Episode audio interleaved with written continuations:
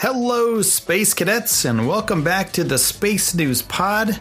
My name is Will, and have you ever thought about going to Mars? You ever thought about launching yourself up to the red planet? Well, you can get a little taste of that as a space tourist in Spain, and I'm going to tell you about that in a little bit. But first, I want to say thank you to everybody who subscribes to this podcast. If you love space, we love everything to do with it technology, human space travel, astronomy, everything to do with space. Make sure to subscribe right now to this podcast because it comes to you once a day, if not more. Some days I do two or three episodes.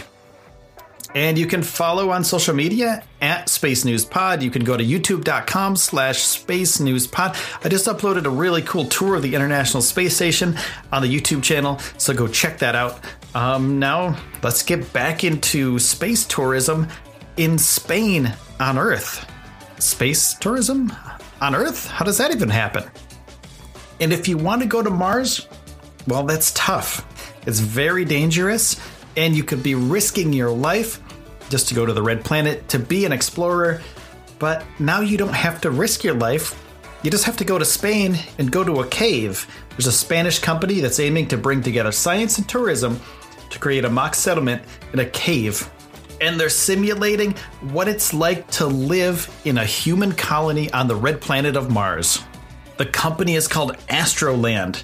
And while people will be hiking over the top of and wandering around this area, well, there will be a group, a settlement of humans in a cave in the Astroland Interplanetary Agency pod that will be housing a group of space tourists in the ground in Spain.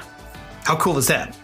Astroland will be opening to participants in June in the caves at Cantabria, where a mock Mars settlement will be created to simulate well, a human colony on the red planet. And you won't be alone. The idea is to send 100 space tourists to Astroland this year, divided into 10 different missions with 10 people in each mission.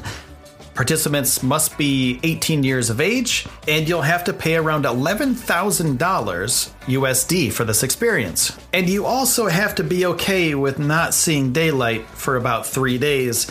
And I'm sure there are people out there that are sitting at their computers right now that are like, hey, that's me anyway, so I may as well just go go to Mars, go to Spain and go on this adventure right? And signing up doesn't automatically guarantee you a place. You'll have to first undergo a series of interview questions to assess your suitability for this project. And if you're lucky enough to be selected, you'll prepare for your Mars mission by learning necessary skills to cope with life on a hostile planet. While you're going to be caving and climbing, and you'll learn how to grow plants without soil and psychology and physical coaching are also included in the experience. And once you're ready, the mission will take place in the caves. And above ground, it looks nothing like Mars. Green pastures, meadows, beautiful open spaces, but underground, it's a different story. You're in tubes, you're in a Mars colony, you're you're in a cave. It's dark. There's very little light and absolutely no sunlight for 3 days. But how cool is it? You'll be in a space station underground. That's pretty freaking cool. And it's a pretty convincing looking space station backdrop, too. And the reason they're doing this is because the most suitable way to maintain human life on Mars and to reduce the radiation from the surface is to live in caves. And I'll get into that in a minute, but right now I gotta pause for the cause. I gotta pay a couple bills. So hold on a minute and I'll be right back to talk about living under Mars in caves.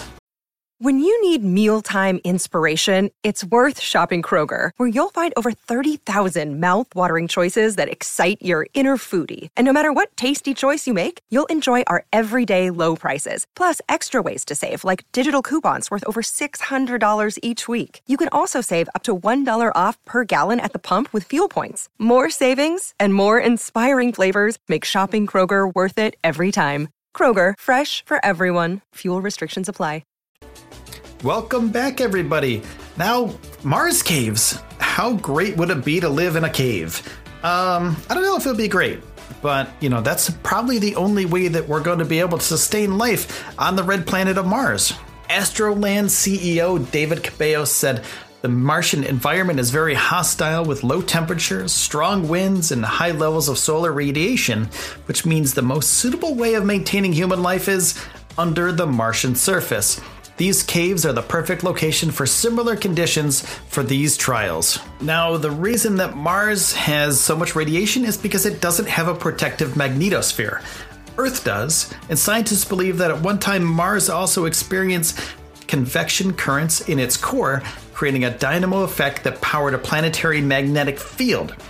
And roughly about 4.2 billion years ago, um, due to a massive impact or rapid cooling on its core, the dynamo effect stopped, and as a result, over the course of the next 500 million years, Mars' atmosphere was slowly stripped away by the solar winds.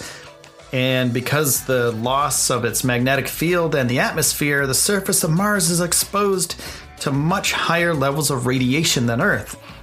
And in addition to regular exposure to cosmic rays and solar winds, it receives occasional lethal blasts that occur with strong, strong solar flares. It's very dangerous to humans. So there's a probe, the Mars Odyssey probe, which detected ongoing radiation levels on Mars, which are 2.5 times higher than what astronauts experience on the International Space Station, which is 22 millirads per day, which works out to be about 8 rads per year.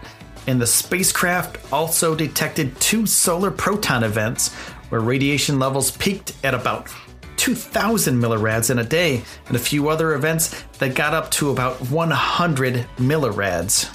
So, quick comparison here if um, you're on Earth and you're a human, you're getting about 0.62 rads per year. But there's studies that show the human body can withstand up to 200 rads without permanent damage, prolonged exposure to the kinds of levels detected on Mars, which could lead to all kinds of human health problems like uh, radiation sickness, cancer, genetic damage, and even you could even die from this. So, living in a cave on Mars is the smart thing to do. It'll stop a lot of that radiation from hitting you. And so, therefore, you can live longer on Mars, you can do more work, and you can also, you know, start a colony of humans up there as opposed to, you know, going up there for a little while, getting sick, and then dying. I mean, that's no fun. So you want to be able to work, and you know, you might be able to explore the outer surface of Mars, but of course, you'd live underground. And this is what that adventure is all about. You know, like this is what Astroland is trying to do with this project. They're trying to figure out if we can do it, if humans are able to live in caves. I mean, we've done it before and we'll do it again, I'm sure. But in the past, humans used to live in caves all the time. That's where we took shelter from, you know, storms and from weather and, you know, the environmental impacts that were killing humans off. So we would retreat to the caves, and this is what we're probably going to be doing on other planets when we start out there.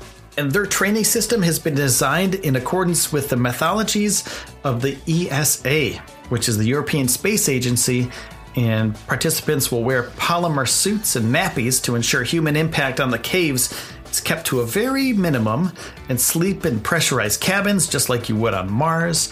And while performing day to day tasks, uh, they'll be growing their own food. You know, they'll be doing those kind of tasks and they'll be in these crazy conditions in a cave. So they're going to be testing these people out to see if it's actually a possibility. If people can live together in groups of 10 in this subsurface habitat that's going to replicate Mars. And they said it will be an exclusive adventure for those chosen for scientific purposes, but also emotional purposes, from which we hope to take new learnings in order to improve today's society and contribute our knowledge to allow people to live on other planets in the future. So if you're interested, go to astrolandagency.com and sign up today don't worry, this isn't an advertisement for Astroland. I just think it's a pretty cool idea. And if I lived in Spain and if I felt like it, I think it would be pretty cool to check this thing out. It would be a pretty cool experience. Now, that being said, I want to say thank you to everybody who's been listening to this podcast. Thank you for the support. I really do mean it. And thank you for spending your time with me today. Um, I put out two episodes today, so I hope you guys enjoyed both of them. And if you've only listened to one, go back through the library and listen to every single episode that you can because a that helps me keep the lights on. Which I'm not gonna lie, it's pretty awesome. The, the some of you, I got the stats, and some of you people go through and listen to like four or five episodes in a row, and I really do appreciate that. And also, um, hit me up on social media at Space News Pod. I'm just a dude. I'm just a dude that's here to hang out and talk about space stuff. So talk to me about space stuff. I'm cool with it. And go to YouTube, youtube.com slash space news pod and twitch.tv slash space news pod. Also, you can check out Patreon, patreon.com slash space news pod. Now, that is the end of this episode, Space Cadets. Thank you so much. I appreciate it. My name is Will. This has been the Space News Pod, and I will see you soon.